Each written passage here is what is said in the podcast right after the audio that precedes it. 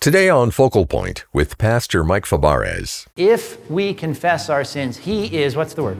He's faithful and He's just to forgive our sins and to cleanse us from all unrighteousness. Then why would we sit back and why would we wait? Why would you wait another hour to give to God your petty little sinful toys?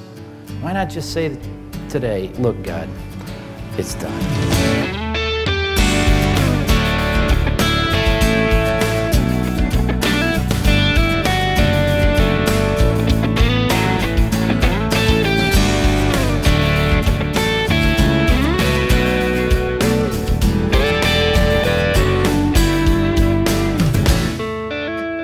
What is it that holds us back from confessing our sins?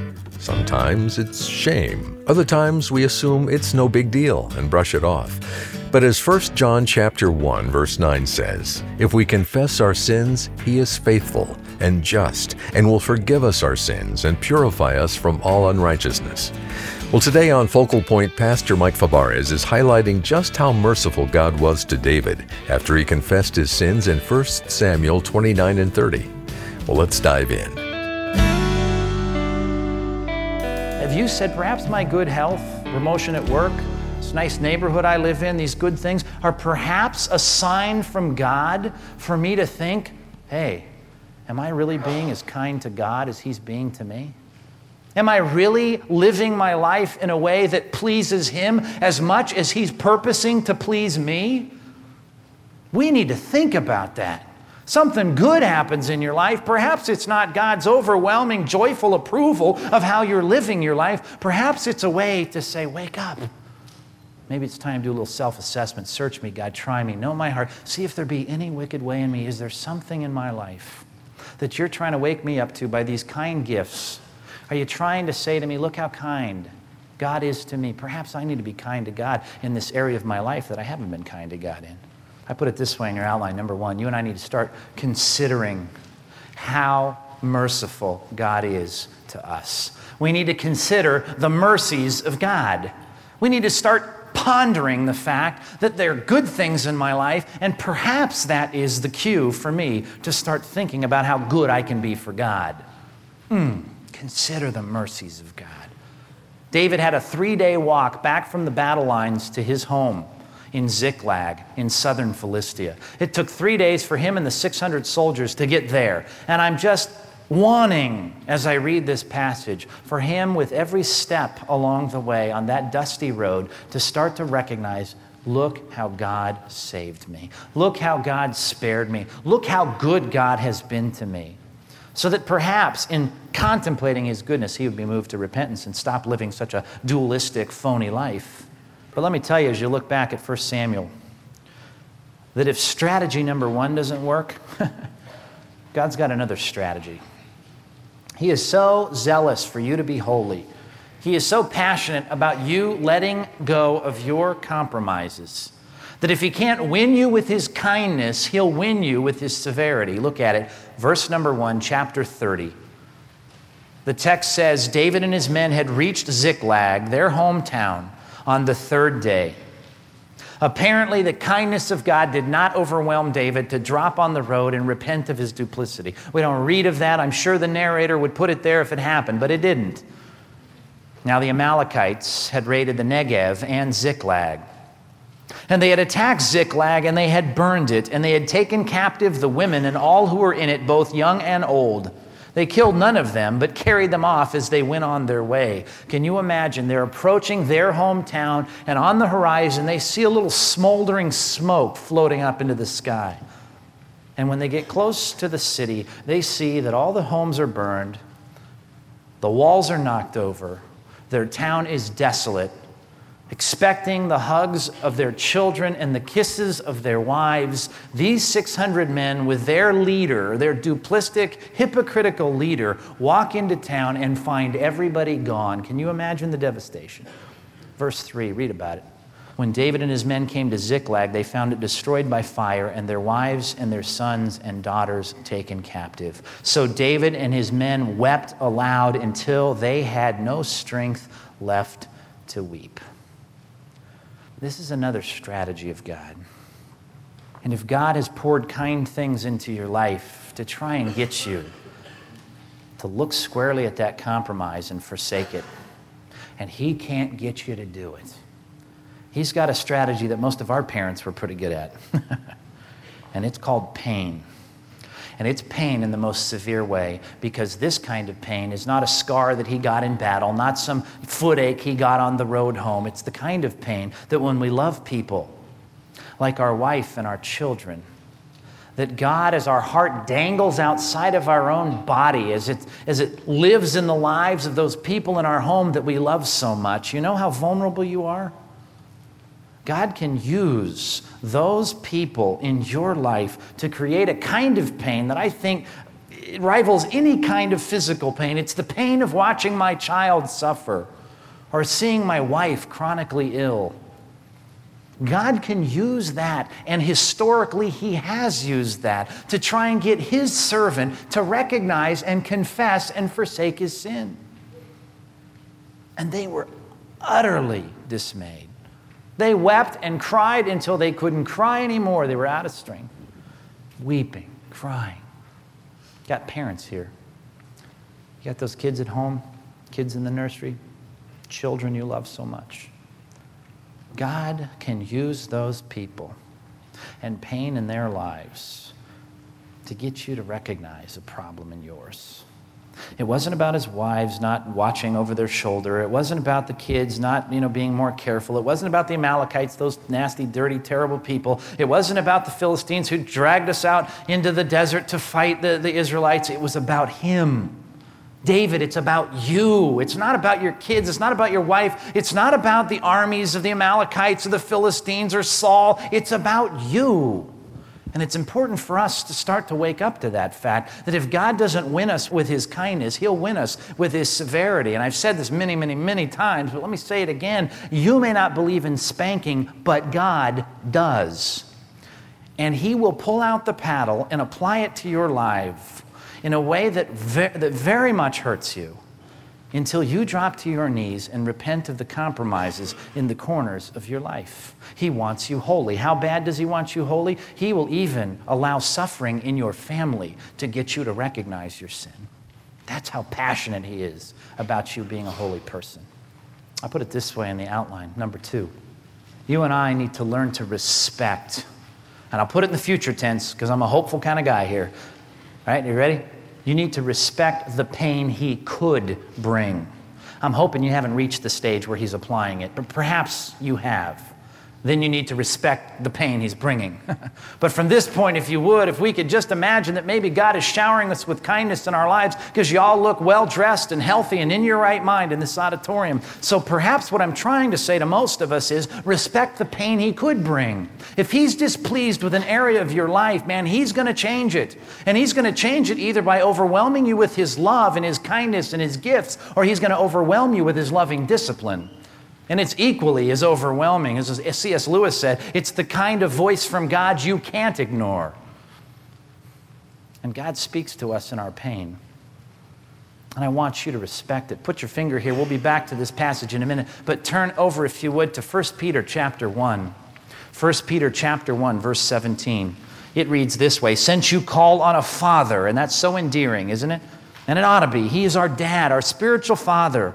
Since you call on a father who judges each man's work impartially, live your lives as strangers here. What's the deal? He's keeping track, he's watching, he cares about my behavior, so live as strangers. What does that mean? Detached from the values of this world and the way they do work and their business ethics and the way they live life and the way they treat their families. Live differently. Strangers here in, and your NIV has two words, but it's only one word in Greek in phobos, fear.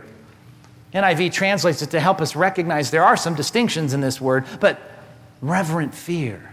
To fear God. Now, a lot of us grew up in, you know, church and we know, I mean, we graduated from Sunday school and we're confident that, you know, because we've learned verses like in 1 John chapter 4, perfect love casts out fear, right? So we don't fear God.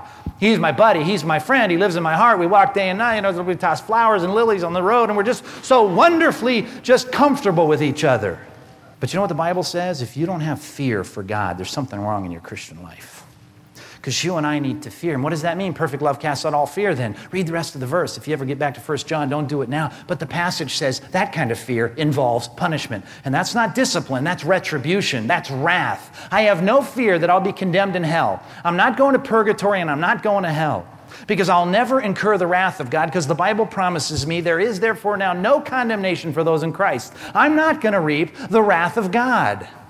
But I'm going to get spanked a few more times, I'm quite sure, until I meet him because he is a God who disciplines us. And there's a huge distinction between retribution and chastisement. There's a big distinction between those two. And the NIV has done us a disservice in Hebrews chapter 12, where it talks about the fact that he punishes every son he receives. That word punish is not punish, it's not retribution. The word is the word to scourge or to whip or to spank. And the text says, don't consider it a light thing. Don't think lightly of the Lord's discipline, because those he loves, he disciplines and he scourges, he whips, he spanks every son he receives. I don't fear that God's going to get even with me. He got even at the cross. I fear that God will spank me if I'm not sensitive to the promptings of His Spirit to eradicate the sin in my life when I'm compromising. I fear His discipline. And I hope if you grew up in a healthy home, you had a fear for your father. Not a fear that he was going to beat you up in the back alley and leave you bruised and beating and get even with you for the pain you've caused him, but that you feared the fact that if you got out of line and you weren't repentant, that you are going to incur a little pain in your life from Him. And that's the kind of healthy fear we need for God. I fear God. You should fear God. What does that mean practically? Number two on your outline, we ought to respect the pain He can bring. I got a wonderful wife and two kids. And I'm presumptuous to think it's my wife and my kids. Go back to the scenario 17 year old crashes your car. You say to him, okay, here's what you're going to do. You're going you're to deal with this. You're going you're to take some, you're going to read some driving books. I don't know what you come up with. But one thing you add to his list is because I love you, I'm going to discipline you. And what I'm going to do is I'm going to take the car keys away and you're not going to be able to drive the car for three months. That's your, that's your verdict. Bam and you do it because you love your child and you say, you know, you could get hurt, you could hurt other people, you could kill yourself, and you need to learn a lesson. I'm taking the car back. Now picture that 17 year old throwing up his hands. Ah, it's so unfair, man. That's not fair. That's not fair. Right? Forgetting, of course, that you bought the car, you pay for the car, you insure the car, you put gas in the car, right? But it ain't fair you're taking your own car back. Now, listen to me. You and I have got to recognize everything we have in our life is not ours. God never signs over the deed to anything. Your wife is God's person, your children are God's children. Your job is God's job. Your home is God's place. Your car is God's means of transportation. And if God wants to take anything out of your life that He's put in it, He's got the right to do it. Just like the absurdity of a 17 year old saying, It's not fair for you to take your own car back. For me to say, Hey, you got no right to cause grief in my life by making my children sick. What are you talking about? God gives my children health. If He wanted to take it away so that Mike could wake up to the reality of some kind of sin in his life, He can do it. Now, I'm not suggesting that every pain and every problem and every disease and every sickness is God's discipline, but you'd better make sure and rule it out. You see what I'm saying? You better make sure that you're checking. We've talked a lot about discipline in 1 Samuel because there's a lot of discipline taking place in 1 Samuel. So it's important for me to remind you to respect him. Have that reverent fear. If you want to use that qualifying word, fine. Have a reverent fear. Respect the pain he could bring. David walked into a town weeping until he couldn't weep anymore. And it got worse. In the passage, it says this discipline and spanking from God was so severe that not only were David's wives not exempt, Ahinoam and Abigail both were taken captive, but it says in verse 6 David was greatly distressed because the men were, were talking of stoning him. They were going to kill him. And he's just utterly at the bottom of his rope. Each man was bitter in his spirit because of his sons and daughters. They'd been taken, it was the bottom of the bottom. Well, something great happens in verse number six, the very bottom phrase in verse six. If you have an NIV, here's how it reads.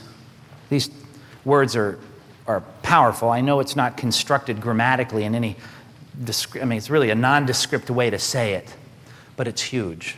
The text says, But David found strength in Yahweh, his God. David found strength. But David found strength in Yahweh his God. Now, that doesn't come as a big, big, big verse to you. It's because you haven't been paying attention. Because in chapter 26, that was the last time we heard David praise God, worship God, uh, pray to God, seek God, talk to a priest. We haven't seen him do anything since then. For a year and four months, he has been checked out. The narrator wouldn't even put God's name in his mouth in the written narrative. We see it in the mouth of the Philistine kings, but you never see David praying. You never see one psalm in the Psalter that's attributed to David during this period of his life. We see no prayers, we see no worship, we see nothing. And then, like a breath of fresh air in the middle of this dark passage, after all the kindness God had poured out on him and after all the discipline God had poured out on him, David was finally broken. And he says in the bottom of verse 6, God, help me. I love the way Josephus puts this, the Jewish historian, as he describes this situation. It says, When David recovered himself out of his grief, David raised up his mind to God. That's a good way to put it. He finally just opened his eyes and said, God, help me. We haven't seen David say much like that. And he repents and he confesses and he, in his act of seeking God, turns over this new leaf in his life as he comes and drops before God in brokenness. And it gets better. Verse 7 David says to Abiathar the priest, the son of Ahimelech, Bring me the ephod. Now, the ephod had to be dusted off, I'm quite sure at this point, this, this breastplate thing of the priest that they would use to find out what God had to say because we don't hear him talking about that. We don't even hear him talking to the priest. We don't see him asking for God's direction or seeking his direction, but he says, I need God, and I need to hear from God. Bring the ephod. Abiathar brought it to him. Verse 8 says, David inquired of Yahweh. Uh, uh, even if you just read this passage with a sense of how dark a vacuum it has been for so many chapters, and you see David and God's name side by side, man, it's a time of rejoicing. And you can bet the angels in heaven were finally throwing a party because David's eyes are finally open. Finally. He's going to give up his sin, his little secret compromises, his, his convenient sins. He inquires of God.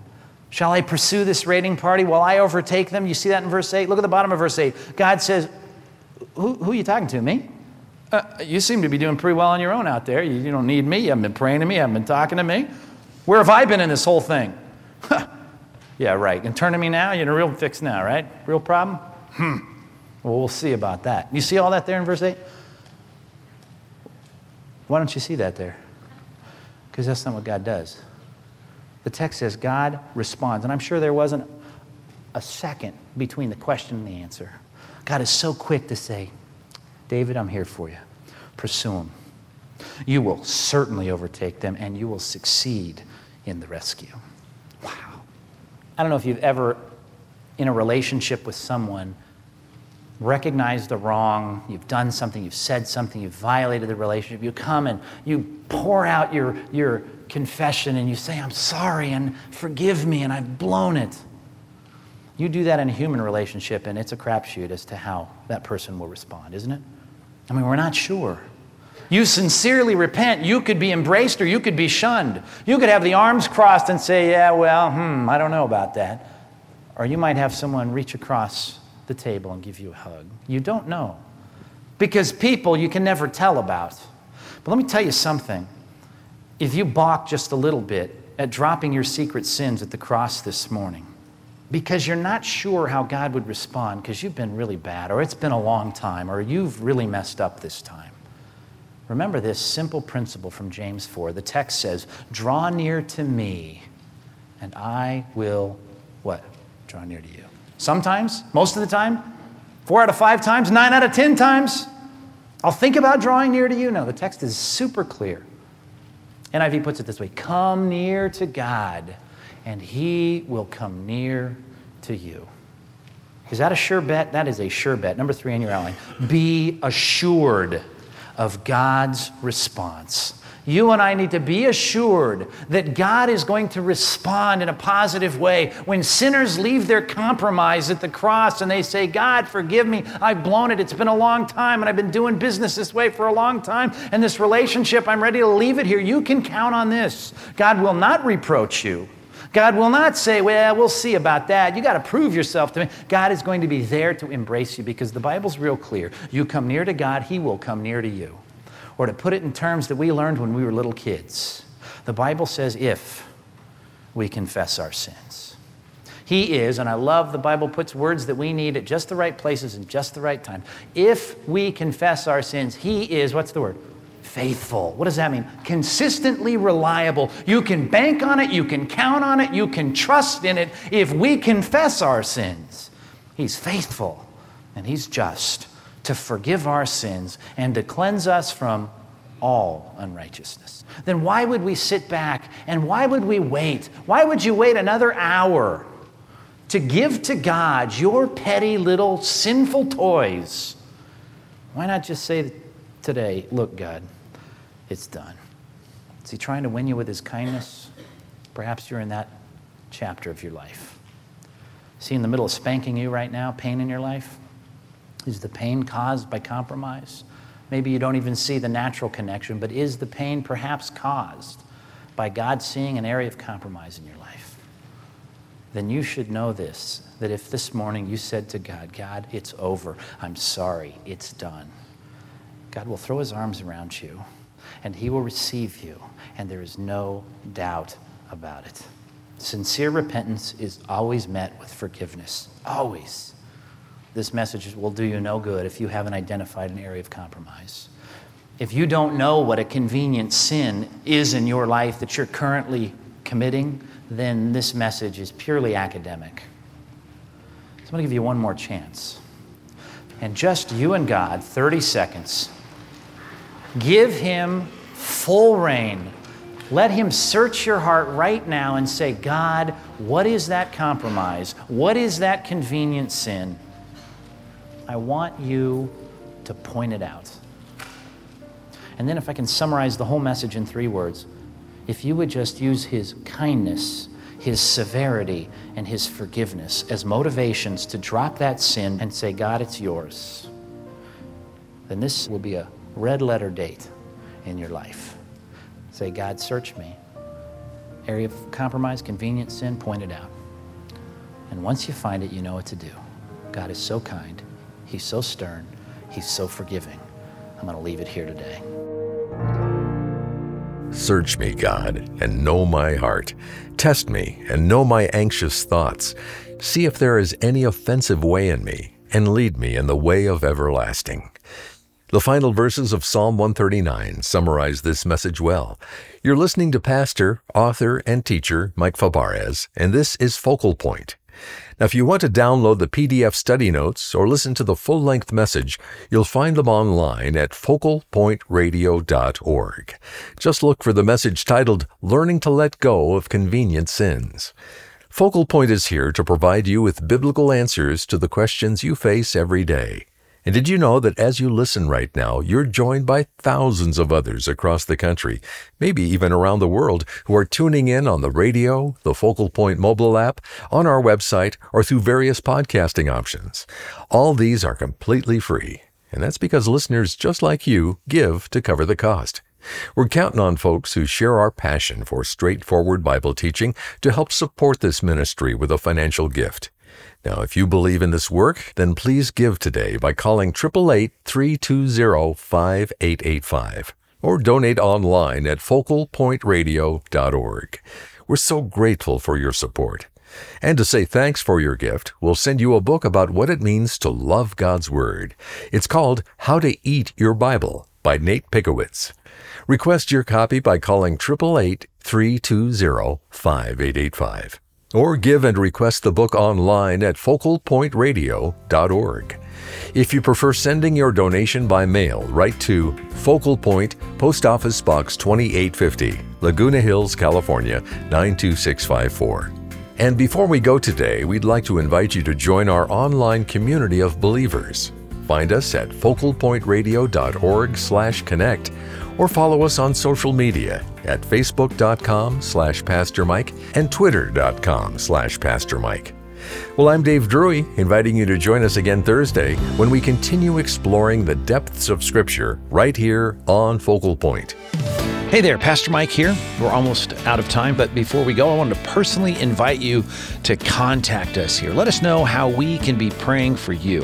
Head on over to focalpointradio.org and click the contact page, or send me a note on Facebook, facebook.com slash Pastor Mike, or twitter.com slash Pastor Mike. Can't wait to hear from you. Today's program was produced and sponsored by Focal Point Ministries.